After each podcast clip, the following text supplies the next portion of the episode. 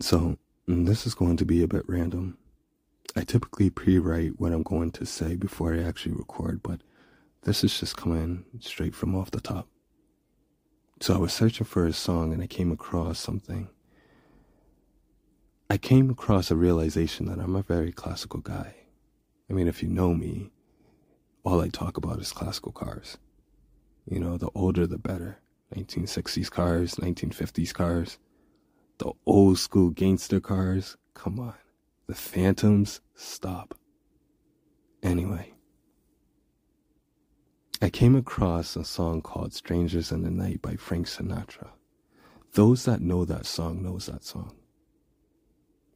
I'm here to say that Frank Sinatra might be one of my favorite old time singers.